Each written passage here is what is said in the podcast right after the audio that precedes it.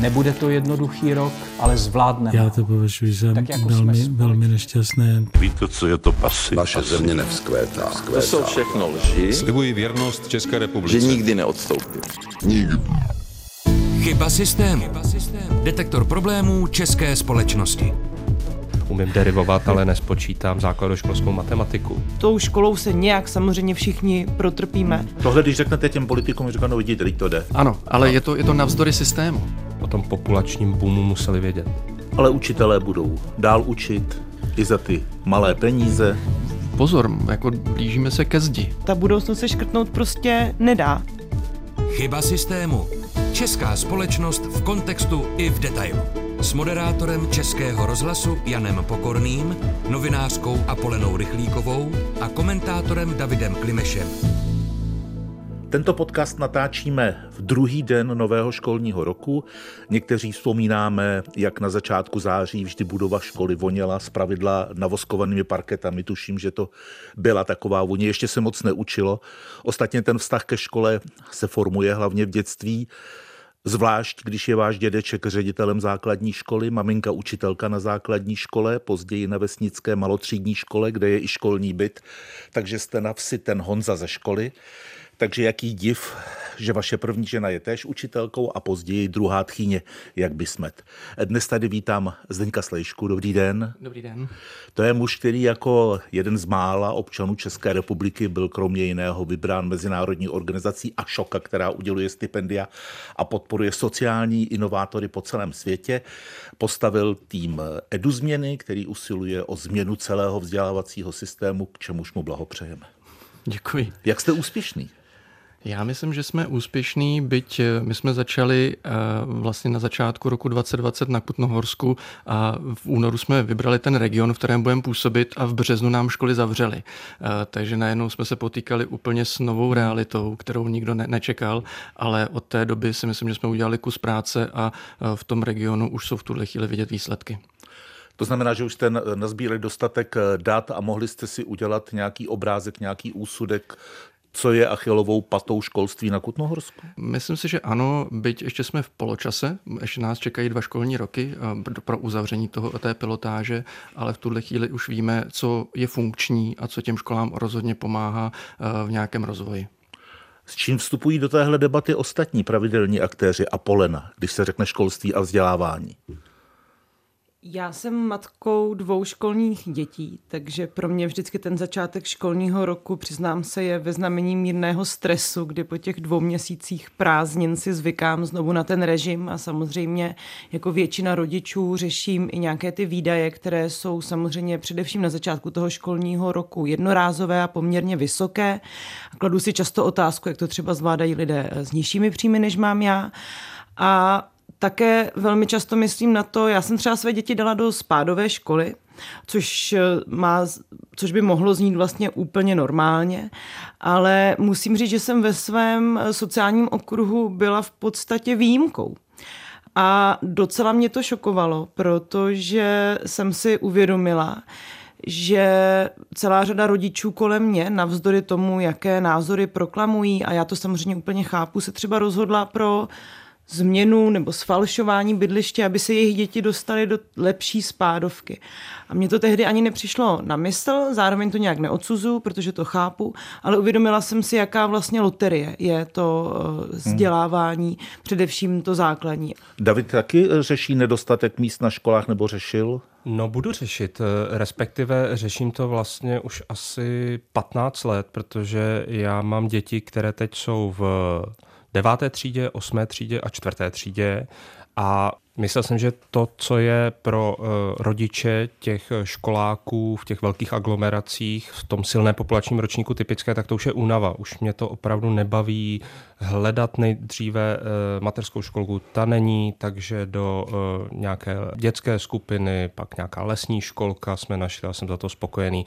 Pak vlastně problém dostat se na nějakou základku vůbec ale tu únavu vystřídal vztek vlastně. Já opravdu se bojím o to, že to moje nejstarší dítě, ten deváťák, tak přes všechny změny, o které se teď na poslední chvíli, a to není jako pět minut po 12, to je tak jako hodinu po 12, snaží ministerstvo školství, tak vlastně opravdu ta varianta, že eh, bude jezdit vlakem někam daleko za středočeský kraj, aby vůbec někde měl středoškolské vzdělání, tak není úplně nepravděpodobná. A skutečně opravdu hodně lituju ty rodiče a samozřejmě i ty deváťáky, z toho současného ročníku, kteří třeba, eh, ty děti jsou velmi chytré, ale prostě v té loterii špatně ty dvě sázky umístili hmm. ty rodiče, nebo mm, něco dalšího se stalo, nebo se ztratili v nějakých odevzdávacích lístcích, kdo kde, kam přijde nebo nepřijde.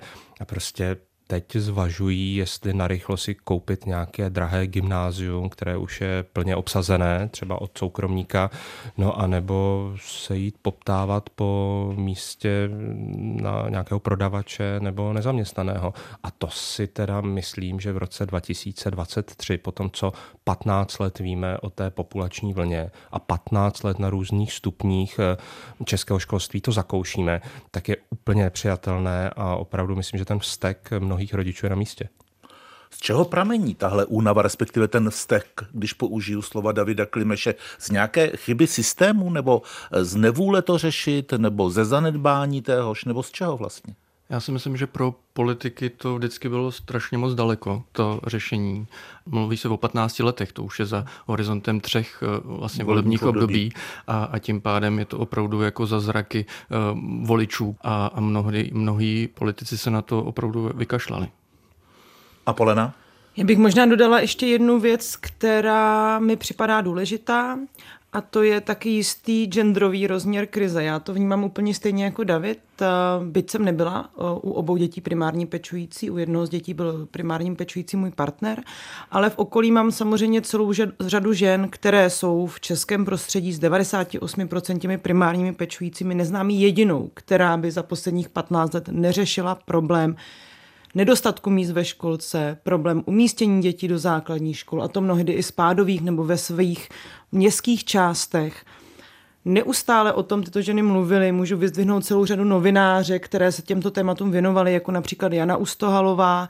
A mám pocit, že na tom nevyslyšení ze strany těch politiků se do jisté míry může podepisovat i to, jak je vlastně péče o děti konotovaná s tím, že ji vychovávají velmi často ženy, i s tím, že ten sektor vzdělávání je na určitých úrovních eh, velmi feminizovaným odvětvím. Tím nechci říct, že to, to je jediný důvod té krize, to rozhodně ne, ale chci říct, že velmi často ti politici nemají úplně tu přímou zkušenost s tím, že by oni museli být těmi, kdo zhání dětem to místo ve školce, kdo vyplňuje s dětmi ty přihlášky na tu střední školu. A může se to do nějaké míry, ta absence žen v politice a absence těchto zkušeností podepsat na tom, jak jsou tato, řekněme, měkká témata, která jsou přitom kruciální, jak pro individuální, tak pro společenský rozvoj, eh, jak jsou vlastně zanedbávána. Hmm. Zdeněk Sliška? Já ještě eh, uvedu jednu eh, jako zkušenost. V roce 2009 eh, si nechalo ministerstvo školství dělat průzkum spokojenosti veřejnosti se vzdělávacím systémem. A 74% obyvatel bylo spokojených což v zásadě znamená, jako pro politika, na to nešahej. To je věc, která vlastně je v pořádku a není zapotřebí se tím nějak jako zabývat. Hmm. Uh, jinak si podřeže, podřeže větev. To číslo v tuhle chvíli po těch x letech je jako nižší, ale pořád je to tak zhruba 50 na 50. A tím pádem uh, jsou aktuálnější věci, které, kteří ty politici vlastně řeší a tohle nechávají hmm. na vedlejší kolej. Na to nešahej, byť si jako Česká republika na chvostu zemí OECD? Přes, I tak, hmm. i tak. Davide? Tohle bohužel vidíme i v jiných oblastech, ale v tom školství podle mě je to nejvíce devastující, že eh, jakmile nemáme tu přímou zkušenost s těmi dětmi v tom školním věku, tak na to strašně rychle zapomínáme. Eh, slyšel jsem to mnohokrát v parlamentu, že když jsem se ptal, tak co zachrání to české školství, je to vlastně celé strašně špatně spravované. Ministerstvo školství vlastně reálně neřídí české školství, je to takový trochu bezmocný metodik. Tak co s tím?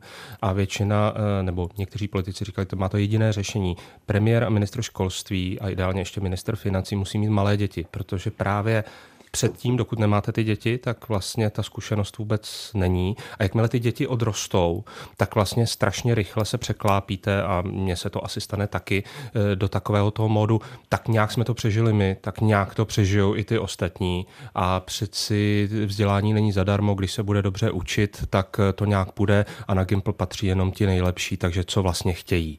No a mm, v téhle chvíli ta zkušenost tam není a vidíme, jak to téma školství vlastně strašně rychle v několika letech eh, upadlo eh, v té veřejné debatě dolů a tohle myslím a bohužel je jeden z posledních vlastně eh, nějakých delších mediálních výstupů k tomuto tématu, než zase bude klid a pak se zase příští rok zhrozíme, co jsme vlastně zanedbali a odnesou to ty deváťáci.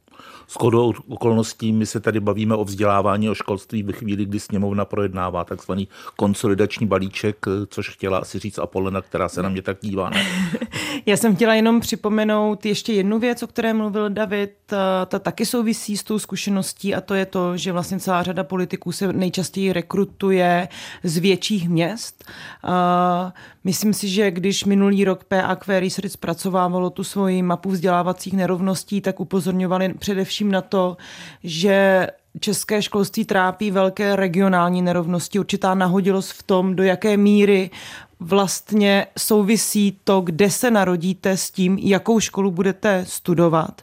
A to je taky zkušenost, kterou ti politici prostě nemají. Oni často pochází z Prahy, z Brna, z větších měst, kde je větší jednoduše větší šance na umístění do nějaké kvalitní školy, ale eh, ta zkušenost těch určitých periferií ukazuje, že opravdu, jak už jsme tady to slovo řekli několikrát, je to svého druhu loterie a i to je věc, kterou ti politici nedokážou nahlídnout navzdory tomu, kolik dat už k těmto problémům máme. Opravdu ten výzkum PAQ Research je tak obsáhlý, že vydal snad 206 nějakých analytických zpráv. Z toho by se dala ta školská reforma postavit velmi rychle. Jenom drobnost. Eh, ano, já rozhodně regionální rozdíl ve školství už jsou neuvěřitelně propastné. Odjedete z Prahy někam na Ústecko a vlastně u těch samých ročníků se propadnete vzdělanostně o jeden rok, to je jako nepřijatelné, ale zrovna u tohodle je to typicky problém těch velkých aglomerací. Já vůbec nechápu, že ti politici se vlastně jako nepostarali o ty své voliče. A vlastně je to pro mě úplně nepochopitelné, eh, že ti centrální politici, ale třeba i ti krajiští, kteří mají na starosti gymnázia a obecní ty základní školy, tak to totálně přehlídli. Jenom ať nejsme negativní, nestalo se to všude. Já myslím si, že třeba velmi dobrou práci odvedl nyní už náměstek ministra školství pan Nantl v Brně, tam byl radním pro eh, vzdělávání a skutečně docela včas, byť možná ještě to mohlo být dříve, ale to tam ještě nebyl, tak se staral o to, aby se relativně rychle v Brně otevřelo další gymnázium. Takže ještě, že takový politici jsou. Ale třeba v Praze, kde ten problém je asi nejakutnější, tak eh, do té debaty vstupoval pan radní Antonín Klecanda pro školskou oblast s tezí, že vlastně není problém, protože na 11 tisíc pražských deváťáků je nějakých 11-12 tisíc středoškolských míst. Ten člověk ani vůbec neví, jakým způsobem spádují středo mm, české děti do Prahy a jak vůbec funguje to, co by měl spravovat. Zdeňku Slejško, jaký je to problém, že je taková decentralizace škol a zřizovatelů?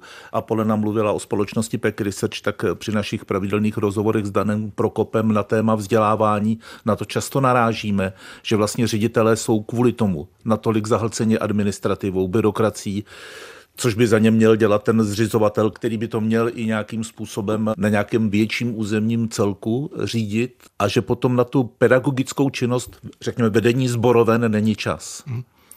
Já myslím, že v dobré víře jsme vlastně předsvakli z toho centrálního řízení do té velmi obrovské autonomie škol a ta decentralizace se nám nevyplatila v tom, že jsme se na to nepřipravili. My bohužel tady ty kroky hmm. z jedné na druhou na výkyvu děláme hodně často v různých oblastech a tady jsme to opravdu tak udělali a dali jsme obrovskou autonomii těm školám. My jsme vlastně po Nizozemsku máme nejautonomnější vlastně ten vzdělávací systém, což znamená to, co jste říkal, že na ředitele padla obrovská zátěž nejenom té pedagogické práce, ale především té nepedagogické práce. A protože ta nepedagogická práce je víc eh, jako viditelná a je jasnější, jako má tuto legislativu ošetřenou, máš tyhle ty finance dobře zaúčtované a tak dál, tak oni se především věnují tomuto, protože to je pro ně eh, jasná a zřetelná věc a té pedagogické práci eh, se věnují daleko méně. V tuto chvíli se bavíme o tom, že ty vzdělávací systémy, ke kterým se koukáme, že to funguje lépe, mají takzvaný střední článek. Něco mezi tím ministerstvem a tou školou, kde na určitém území je jakási zpráva, která dělá podporu, ale i řízení těch škol. A my vlastně jako v rámci eduzměny na tom Kutnohorsku se právě pokoušíme eh, najít ten způsob té kombinace tohoto, té podpory a toho řízení, byť toho řízení v našem případě moc nemůžeme mluvit, protože my nemáme takový pravomoce, abychom mohli vlastně pře, přeformulovat kompetence v rámci toho území. Ale na druhou stranu nám to dává tu možnost eh, jít od zdola a přesvědčovat o tom, že eh, ty zřizovatelé, ty ředitelé, když se vlastně pospojí, nějak budou fungovat společně, tak jim to dá nějakou výhodu oproti tomu, když to budou mít vlastně na starosti oni, oni sami. Takže na, na zpátek z té uh, vlastně jako velký uh, uh, decentralizace směrem k nějakému uh, regionálnějšímu uh, jako řízení si myslím, že bychom se měli dostat. Co se proto musí udělat? Uh, strašně moc věcí. uh, Takže a si řekněme, určitě to přesahuje jedno volební období. Rozhodně a uh, je to především o pochopení toho, že, že potřebujeme to řízení a vůbec proměnu toho vzdělávání nějakou udělat. Protože velký problém je i to, že ty rodiče, a mluvil jsem o tom, o té spokojenosti, jsou ve svým podstatě spokojení s tím, hmm. jak to v té škole vypadá. A už to tady David říkal. Vlastně přežil jsem to, přežije to i to moje, moje dítě. A my si nedokážeme představit, že by to mohlo být nějak jinak. Ale podívat se na to, to dítě minimálně 9 let má na tvrdo a 9 let života je poměrně významný období a velmi citlivý období, který v tom základní škole on, on vlastně stráví. A to, tu školu proměnit takovým způsobem, aby pro něj byla rozvíjející, je určitý mindsetový posun, který musíme udělat. A bez toho můžeme dělat různé opatření, ale oni vždycky potom budou formální, pokud to lidi nepřijmou a nepochopějí. Takže poměrně dlouhý období nás čeká přesvědčit rodiče, zřizovatele, školy o tom, že, ta, že ten posun má nastat. Takže první krok je, že do politiky bychom chceme změnit systém školství a vzdělávání, měli volit političky a politiky, kde se dá očekávat, že během výkonu jejich mandátu budou mít děti školou povinné. To je těžký to je, filtr tedy. To je ale je to tak, ale to je přeci strašný přístup, no, protože takhle bychom potřebovali, eh, aby zakoušeli lecos a vůbec nechci vědět, co bychom jim přáli v případě zdravotnictví, aby no. pochopili, o čem zdravotnictví je.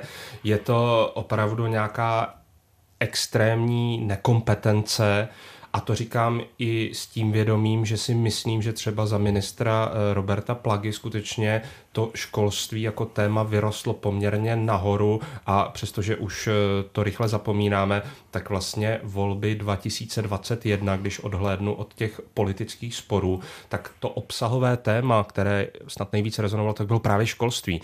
To, že jsme vlastně od roku 2021 během necelých dvou let kompletně tento kapitál postráceli, tak je vlastně hrozné. Určitě za to nemůžou jenom politici, asi kdyby bylo více článků v médiích o tom, bylo by to lepší, ale 99% té odpovědnosti podle mě leží na nekompetenci těch centrálních, krajských a obecních politiků, kteří pro mě až z nepochopitelného důvodu se nepřipravili na tu naštvanost, kterou v těch vlastních volebních obdobích budou zakoušet, protože prostě o tom populačním boomu museli vědět.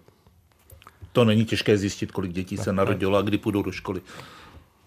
Já mám k tomu možná jenom jednu věc, kterou eh, tady tak trpce prožívám, protože i já, co by rodič, já musím za sebe říct, že já jsem docela participativní člověk a snažím se eh, s těmi dětmi nějak procházet eh, tím jejich školním životem. Ale taky na to mám trochu víc času než řada lidí. A i mě samotnou to unavuje. Já vlastně nedokážu i co by rodič pochopit tu věc, že není možné, a nechci říct úplně stoprocentně, ale do nějaké míry to dítě prostě poslat do školy A v rámci toho, že vzdělání je nějaká významná demokratická společenská hodnota, mu ten stát má jednoduše zajistit uh, jednak kvalitní vzdělání a spoustu dalších věcí. A my se ještě mně přijde, že vlastně v té debatě se míchá celá řada uh, elementů. Jedna z nich je samozřejmě to nastavení těch vzdělávacích procesů ze strany těch politiků, političek, ze strany státu. Další věc je nějaký individuální přístup nás, rodičů, ale potom je tam taky celá řada věcí které by měly být řešeny z hlediska toho, co ty děti učíme a jakým způsobem. A jak to potom na ně dopadá. Chci třeba říct, že celá část dětí v Karlovarském a v Ústeckém kraji ani nedostuduje uh, tu základní školu. Oni vlastně dochodí, oni odchodí těch devět let, ale nevídou s tím, že by vystudovali vůbec to základní vzdělání. V roce 2023 mi to přijde vlastně naprosto neuvěřitelné. Ty důvody jsou známé, je to velmi často třeba spojené s nějakou strukturální chudobou, se sociálním vyloučením, se zadlužením těch rodin, s dědičnou chudobou u nás. Přesto se ten systém vlastně nedaří nastavit tak, abychom ty, i tyto extrémní jevy naprosto minimalizovali. Uh, další věc jsou třeba platy uh, učitelů, o kterých určitě by tady měla být řeč. Ten problém toho vzdělávání je tak široký a dotýká se jako tolika problémů, že já i celou dobu tady v téhle debatě mě jenom naskakují věci, které, na které by vydali na každý samostatný díl ale vlastně cítím sobě rodič nasvání za to, že se po mně vůbec vyžaduje nějaká individuální zodpovědnost a říkám si, jak to mají třeba řešit samoživitelky, které mají dvě práce, jak jsme vlastně připraveni pomáhat těmto dětem, které, které jsou z nějakých strukturálně znevýhodněných rodin. Proč vlastně na konci ten náš systém musí být založený na tom, DIY přístupu nás rodičů, že co si neuděláme sami, kde s těma dětma neuděláme ty úkoly, kde s nima nenakoupíme ty přípravné testy na přijímačky, tak tam se vlastně můžeme rozloučit s nějakým jejich úspěchem. To je přece šílené. A myslím si, že země jako Finsko ukazují, že my se máme vydat úplně opačnou stranou. To znamená dostat ty všechny školy na takovou úroveň, aby ty vzdělávací nerovnosti nehrozily v tak extrémní míře. A to se bohužel v Česku nedaří. Chyba systému. Česká společnost v kontextu i v detailu. Víme my dnes, jestli bude naplněný ten vládní příslip nebo slib a podle už takhle mává rukou, tak já to ani nedokončím. Ne, nebude. Nebude, no. Nebude a e, já to považuji e, za velkou politickou chybu, že se to vlastně v těch politických slibech, a máme to dokonce i v programovém prohlášení vlády, objevilo.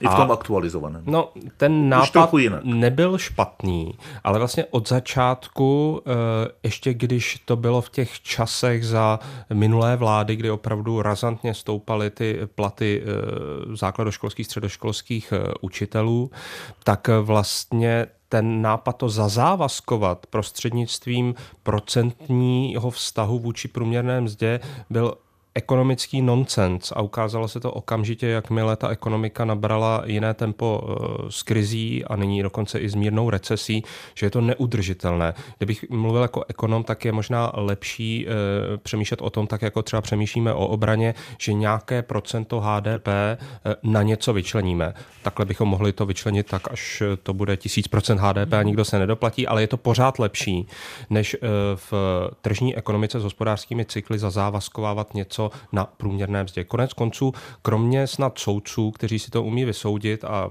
je to dobrá věc, protože tím se mm, deklaruje nezávislost soudní moci, tak vlastně nikdo moc jiný to podle mě nemá. A uh, už tehdy to bylo strašně ambiciozní a pak vlastně to zklamání z toho, které prožívají učitelé a vlastně celá společnost ty poslední dva roky, kdy to byl jeden z hlavních volebních uh, slibů jakých stran. Uh, dostalo se to do zákona, dostalo se to do programového prohlášení, tam to bylo špatně napsáno, protože to bylo na učitele i pedagogické uh, pracovníky další, kteří jsou ve škole, to se nakonec z toho škrtlo a jsou to jenom ti učitelé. A ani to nebude naplněno. Z propočtu ekonoma Daniela Minicha, které jsem zaznamenal, tak vlastně jenom aby se naplnil ten závazek, tak bychom potřebovali do toho školství nalít další 27 miliard. Realita je taková, že v příštím roce nejenom, že tam nebude těch 27 miliard, ale zhruba přes 20 miliard bude muset školství někde škrtnout, což si myslím, že je naprosto nerealistický návrh rozpočtu, pokud to neznamená nějaké radikální omezování školství. Ale učitelé budou dál učit i za ty malé peníze, Nebo ne? Pozor, jako blížíme se ke zdi poměrně jako rychlou, eh, rychlým tempem a to je stárnutí pedagogické populace. Eh, máme vlastně eh, strašně moc opravdu učitelů hmm. nad 50 let a vlastně jako nenarůstá nám nová generace. Už v tuhle chvíli v určitých lokalitách je třeba 20% nekvalifikovaných pedagogů a co se týče aprobovanosti, tak to vůbec nemáme vlastně jako přehled o tom, protože to ani jako ministerstvo vlastně nesleduje. A určitý předměty nebo určitý jako obory jsou totálně nedostatkový. Jo? Takže matematika, fyzika, informatika, to jsou vlastně jako obory, které v tuto chvíli už vlastně jako učitelé nemáme a, a vlastně jako ředitelé kouzlí, uh, aby někdo, někdo takový vyučoval. Takže jako my sice možná nějaké učitele, kteří budou chtít za ty peníze učit, jako budeme mít, ale postupně jako dojdeme do, do fáze, kdy to bude velký problém. Teďka jsem nedávno četl, že Polsko řeší obdobný problém. Hmm. Hmm. A Polena? No, ten původní návrh, který unikl na veřejnost někdy minulý týden, kdy, se, kdy to vlastně vypadalo, že školství bude muset, ministerstvo školství bude muset najít eh, ne nějakých 20 nebo 11,3 miliardy. 6, myslím, že tam 6, bylo. tak uh, původně to bylo nějakých 29. Uh, já to bez nadsázky považuji za útok na eh, veřejné školství eh, ze strany Zbínka Stanjury. Eh, konec konců David mluvil o tom, že se koalice zavázala k něčemu, ona se taky zavázala k tomu, já to tady mám napsané, Eh, důležitým úkolem koaliční vlády je získat pro školství více finančních prostředků tak, aby veřejné výdaje na vzdělávání a školské služby odpovídaly v poměru k HDP alespoň úrovni průměru zemí OECD. V preambuli se dokonce píše, chceme, aby české rodiny měly kde bydlet a aby děti měly dobré vzdělání, které je dobře připraví na měnící se moderní svět. To je v naprostém nesouladu s plány téhle vlády um, v té, v té rozpočtové úrovni. Um, já si potřeba říct, že my jsme dlouhodobě pod průměrem uh, zemí OECD. Uh, co se týče platů učitelů, tak jsme tuším v té poslední třetině. Je to téma, které se tady řeší snad 30 uh, let. Samozřejmě má taky další konotace ty souvisí třeba s tím, že jaké jsou výdaje potom na život ze strany těch učitelů. Já nejsem si jistá, jestli ten plán navázat to na těch 130% eh, je správný nebo ne. To jsou věci, kterým nerozumím rozhodně si, ale myslím, že vzdělání je investice do naší budoucnosti. Hmm. A tady vidíme masivní snahu tu budoucnost nějakým způsobem škrtnout, ale ta budoucnost se škrtnout prostě nedá. A je to naprosto v rozporu s těmi proklamacemi, jakou vlastně společnost, ehm, jakou budoucnost chceme mít třeba pro naše děti. A musím tedy říct, já jsem původně z učitelské rodiny, vlastně většina no, mojí rodiny, ano, byli učitelé a učitelky Tehdy se k tomu vázala, nebo moje babička si taky přála, abych byla učitelka, to bylo, když jsem byla malá, ještě jsem se neprojevovala, tak eh, jak jsem se později začala projevovat jako člověk s velkou mírou netrpělivosti, ale eh, Tehdy to bylo bráno jako něco s obrovskou společenskou prestiží. Dneska můžeme říct o učitelích eh, asi tolik, že jsou chudí a ne sexy. A to není úplně dobrá vizitka pro náš stát. A je mi opravdu líto všech, kteří se navzdory tomu ještě do tohoto ekonomického dobrodružství pouští, protože mám celou řadu přátel, kteří jsou třeba oba dva z učitelských rodin a opravdu zaplatit pro ně třeba nájem v Praze začíná být eh, čím dál náročnější. A tady se vláda vlastně rozhoduje o tom, že nakonec nejenom, že nebudou žádné ty sliby, které slíbila, ale že tu situaci masivně zhorší. Ještě jedna drobnost těm penězům. Já samozřejmě chápu, eh, v jaké situace jsou veřejné rozpočty a že konsolidace veřejných financí je nezbytná.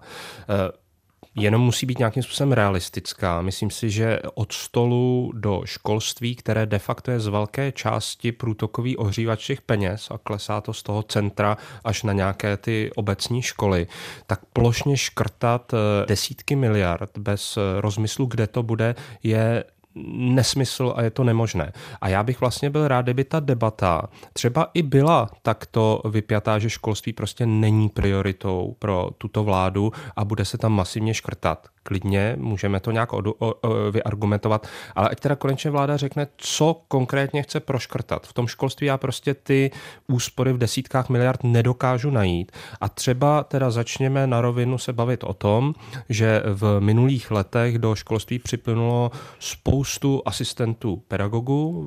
Nyní je v tom opravdu jako vyšší tisíce, možná i ještě více lidí. Ať teda řekne ministerstvo školství s ministerstvem financí, tuto profesi zase kompletně zrušíme a tím ušetříme tolik a tolik miliard. Já s tím nebudu souhlasit, protože si myslím, že je důležité, aby tato profese zůstala. Dokonce měla nějaké eh, lepší garance, než má nyní, ale byla by to konkrétní debata. Já prostě nechápu, jak v tom školství, kde je spoustu těch peněz zazávazkováno, chce někdo z roku na rok uspořit přes 10 miliard. To je prostě vyloučené. A nejde to ani tam, kde si myslíme, že je to jednoduché, že škrtneme, to jsem viděl v jednom tom návrhu, škrtneme vědu o 10%.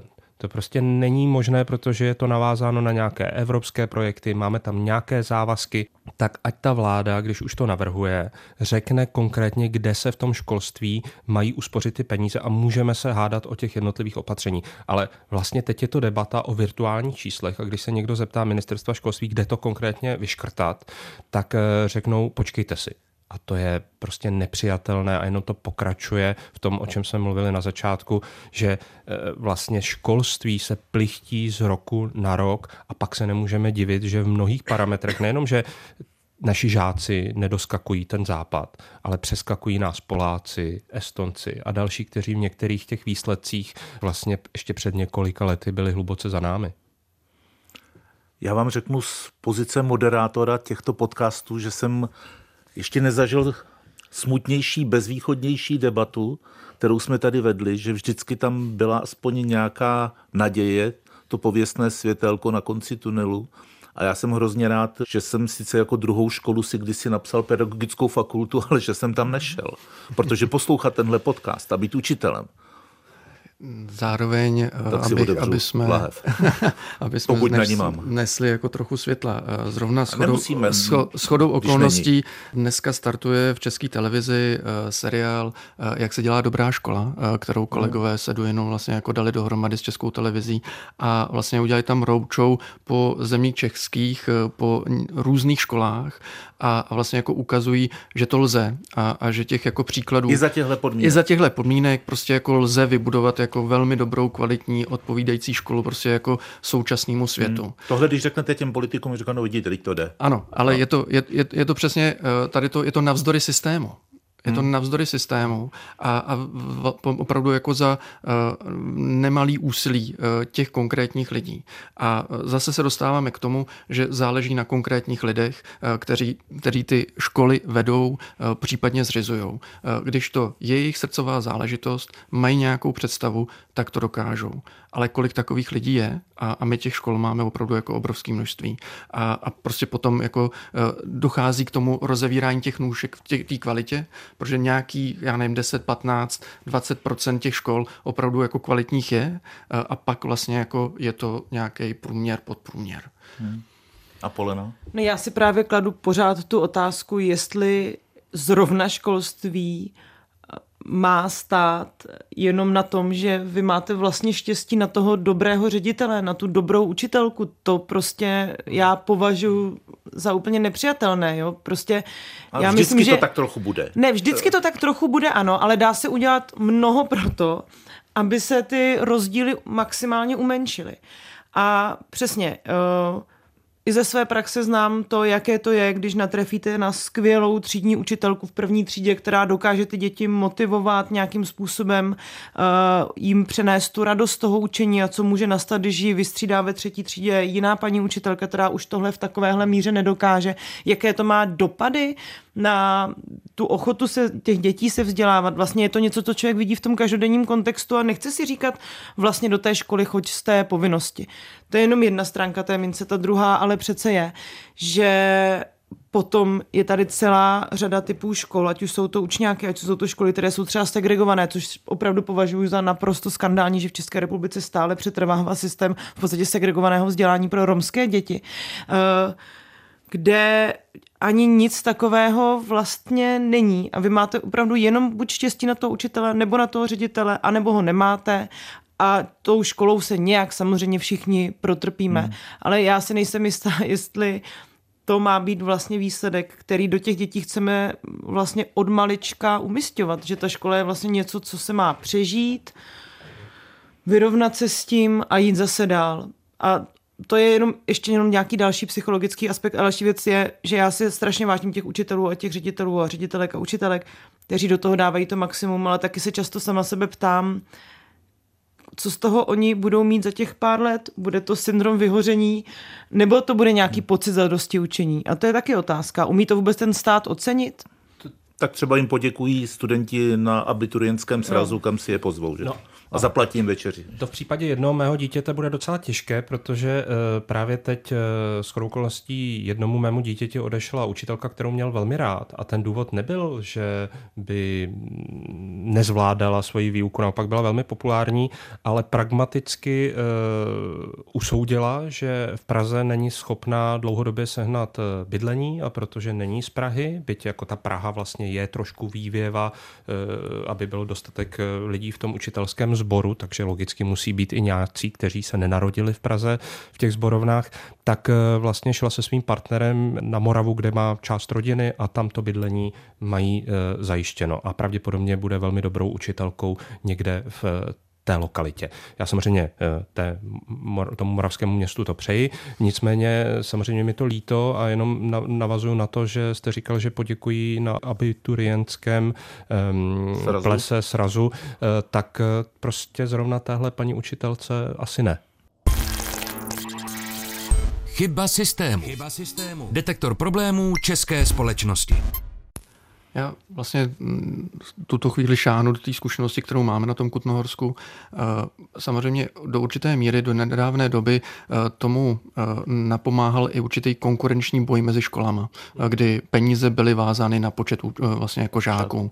Už se to změnilo, je to složitější výpočet, který napomáhá tomu, že už v tuhle chvíli se školy už necítí tolik konkurenčně a začíná nějaká jako větší spolupráce. A to je to, co my vlastně se snažíme v rámci toho regionu podpořit to vlastně vzájemné učení těch škol mezi sebou, aby se na, na, navštěvovali, aby se vzájemně chodili do hodin ty učitelé, aby hledali společně, jak řešit jako poměrně náročné situace. A musíme si přiznat, že eh, po covidu a, a ukrajinské krizi narostlo opravdu jako enormně jako náročných situací, které učitelé musí, musí řešit. A ještě jedna věc, vlastně, která Eh, kterou jsme tady ještě vůbec nezmínili, a to je přesah vlastně do jiných rezortů. Hmm. Protože s tím vzděláváním souvisí rezort eh, Ministerstva práce sociálních věcí, Ministerstva zdravotnictví a to jsou vlastně oblasti, kdy pořád ten rezortismus je strašně výrazný. A my potřebujeme tyto skupiny lidí, kteří vlastně se starají o žáky, děti, rodiny, které potřebují větší podporu, vlastně dávat dohromady, aby ta součinnost se školou a rodinou byla daleko intenzivnější. Eh, což, což je náročný, hmm. ale, ale je to opravdu jako směr, který pomůže tomu, eh, že ty děti eh, nebudou vlastně končit v nějakých jako vyloučených, vyloučených lokalitách. A, a v tom nejlepším případě budou třeba připraveni, připraveni na trh práce budoucnosti. Přesně tak. A ještě jedna věc, která si myslím, že je důležité se taky zabývat, a to jsou přijímací přijímačky. Hmm. To, je, to je ve svým podstatě skryté kurikulum, které jako určuje, co ty školy vlastně jako dělají. Tak budou My... elektronické, ne? no, ale... Uh, Problém je, je vyřešen. Uh, no, do určitý míry uh, trošku to vlastně jako odpadne ten stres, uh, který pokud se to podaří, uh, tak opravdu to bude jako významně menší jako zátěž a, a ty děcka budou mít větší šanci se dostat tam, kam chtějí. A ale pokud by se přesunula ta eh, vlastně současná jedna přijímací zkouška do nějaké podoby na konci vlastně jako základní školy, tak jak to vlastně v některých těch systémech existuje a eh, vlastně to dítě by dostalo na výstupu jako školy nějakou přehled toho, jak si stojí, tak tam vlastně může potom nasměrovat ještě jako oblast kariérového prvenství, který vůbec vlastně v České republice taktéž nemáme pořádně vybudovanou.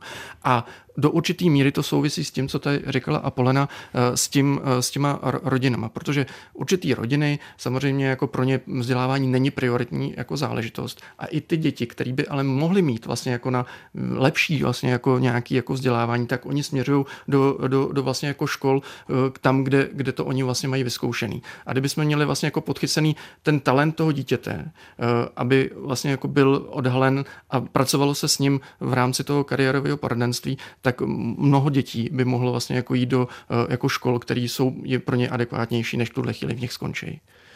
Já bych za tohle to byla strašně ráda i co by rodič. Eh, zároveň já teda funguji v klasickém známkovacím systému, který mi o mém dítěti neřekne absolutně nic, o jeho talentu mi neřekne absolutně nic. Je to prostě nějaká metrika, které já sama nerozumím, eh, se kterou jsem se já už negativně potýkala na, eh, na gymnáziu i na základní škole, byť jsem jako známky měla dobré, ale to bylo přesně ono to vlastně stačilo mým rodičům, kteří jsou skvělí a do života mi toho dali hodně, k tomu, aby měli pocit, eh, že mě čeká vlastně dobrý život, když mám ty samé jedničky. A uh, Tohle není potřeba jenom u dětí z nějak sociálně slabších rodin, jinak já nevím, jestli, já se nejsem jistá, že úplně my jsme o nějakém extrému, ale já znám celou řadu rodin, pro které třeba vzdělání je priorita, ale jednoduše prostě nemají třeba kvůli systému práce typicky třeba zdravotní sestry na nočních čas s těmi dětmi trávit nad domácími úkoly. Je to pro ně prostě vlastně nemyslitelné a ty děti si pak pomáhají sami mezi sebou. Hmm.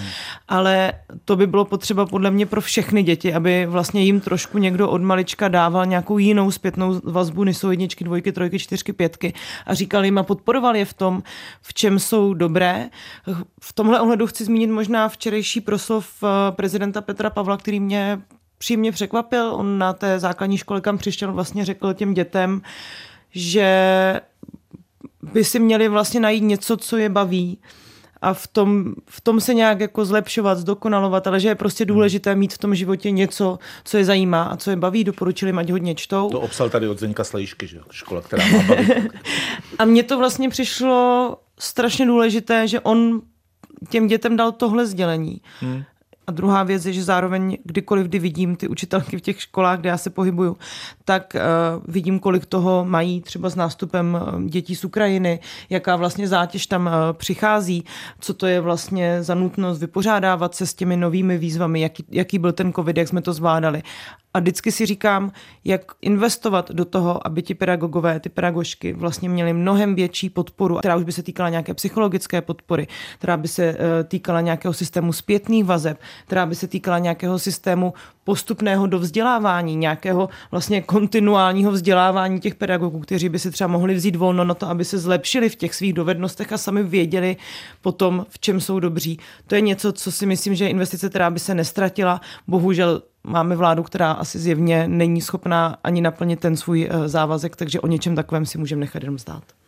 Já, jestli mohu ještě pokračovat v tom svém pesimismu, eh, vlastně tohle je na té současné situaci nejhorší, že je celá řada témat, které potřebujeme řešit, jak pomoci e, nějakým způsobem znevýhodněným žákům, ale je třeba extrémně talentovaným žákům, jakým způsobem uzavírat některé regionální rozdíly. Proč e, se okrádá Česká republika o svůj budoucí úspěch tím, že některé e, talentované děti jdou do školy, která je pod jejich úrovní. Co řešit s nejrůznějšími dalšími věcmi, třeba jak spolupracovat nejenom díky edu změně, ale nějak systémově prostřednictvím středního článku různé školy dohromady, že si třeba budou sdílet elitního Němčináře, protože jinak by ta malá škola na to neměla. Těch témat je celá řada. A my vlastně v tuhle chvíli vlastně se vracíme do situace, jak na výjimku narvat 34 pubertáků do jedné gimplové třídy, kde se z toho ta paní učitelka nebo pan učitel zblázní to je vlastně na tom to nejhorší, že z těch celých, eh, celé řady témat, jakým způsobem nedohnat ten západ, ale aspoň mít stejnou trajektorii jako Poláci, Estonci, konec konců třeba už i Rumuni a další, kteří opravdu se v některých třeba věcech zlepšují, tak vlastně my se vracíme do roku nevím co, eh, kde vlastně rveme ty děti na sílu v extrémních počtech do těch tříd a vlastně v té chvíli, když se nějaký rodič zeptá toho českého státu, a jak se teda to české školství liší od toho komunistického, eh, které jsme chtěli opustit a dát každému nějakou šanci uspět, tak vlastně ta odpověď bude trošinku mlčení. Pokud ta čísla, o kterých mluvil Zdeněk Slejška, to znamená, že třeba 70% lidí svého času bylo spokojeno s tím, jak ta škola funguje a ten systém vzdělávání funguje. Jaká by měla být role rodiny, abychom to všechno nenechali jenom na té škole? Jedna z nejotřesnějších otázek, kterou dítě může dostat, je ahoj, tak co bylo ve škole? Nic dobrý. Co bylo k obědu? Maso s omáčkou. Tohle je ten zájem? Uh, není to ten zájem, ale zároveň uh, Ono, ono je velmi obtížný, jako samozřejmě po té rodině, která má, jako, jak, jak tady bylo řečeno, jako strašně moc ekonomický zátěže, aby, aby vůbec vlastně jako zvládali jako fungovat, chtít ještě něco navíc. Jako zase zkušenost je zkusit tu školu a zase je to určitá zátěž pro tu školu, to toho má jako hodně, ale ukazuje se, že se to hodně vyplatí pro, pro, pro ty školy. Fungovat nějakým komunitním způsobem, uh, zatahovat ty rodiče do toho dění. Uh, jedním takovým zajímavým otvírákem, který se nám jako otevřel, byla školní zahrada. Uh, vlastně jako je to prostor, kde si škola dokáže představit, že ty rodiče pustí a zároveň rodiče si dokážou představit, že tam můžou být užiteční. A bavit se o tom, jak tu školní zahradu proměnit v něco, co pro ty děti bude zajímavý, atraktivní, budou se tam učit, budou se tam cítit, cítit dobře. A to je najednou spolupracující prostor, v kterém vlastně se potkává ta škola s těma rodičema v neformálních vlastně vazbách ve společné práci. A najednou to vlastně jako přináší možnost se bavit o tom dítěti, o tom, jak třeba tu školu jako dál posouvat, jak v tom můžou při, přispět ty rodiče. A samozřejmě nebude to 100% rodičů, ale bude to už nějaká větší skupina lidí, která se na něčem shodne a která potáhne společně s tou školou za jeden provaz. A takovýhle přitahování těch rodičů k té škole si myslím, že by měla být jedna z oblastí, o které bychom měli přemýšlet. Mně u tohohle hnedka vyskočily tripartitní rodičovské zkoušky, což je něco, co já bych třeba ve své škole velmi přivítala. Je to takový ten systém, kdy se jednou za čas, ne každého toho čtvrt roku, sejdou ty rodiče i s těmi dětmi a i, i ty děti jsou vlastně vedeny k tomu, aby byly schopné nějak ver, verbalizovat své pocity, které mají z té školy, jsou tam v nějakém částečně bezpečném prostředí, protože jsou tam přítomní ti rodiče a je to vlastně založené na nějaké nové formě dialogu, kdy ta škola není jenom ten paternalistický tvor v tom a ty rodiče nejsou uh, jenom ti pasivní a ty děti taky nejsou jenom ty pasivní a vlastně se učí nějaká nová forma komunikace. Mně je tohle strašně sympatické, když jsem se to snažila vnuknout jedné z třídních učitelek, eh, jedné z mých dcer, um, tak uh, ta prostě na rovinu mi řekla, že na to nemá kapacitu. Chci připomenout vlastní zkušenost eh, vlastně z toho covidu, kdy rodiče se museli učit s dětmi výrazněji, nebo měli by.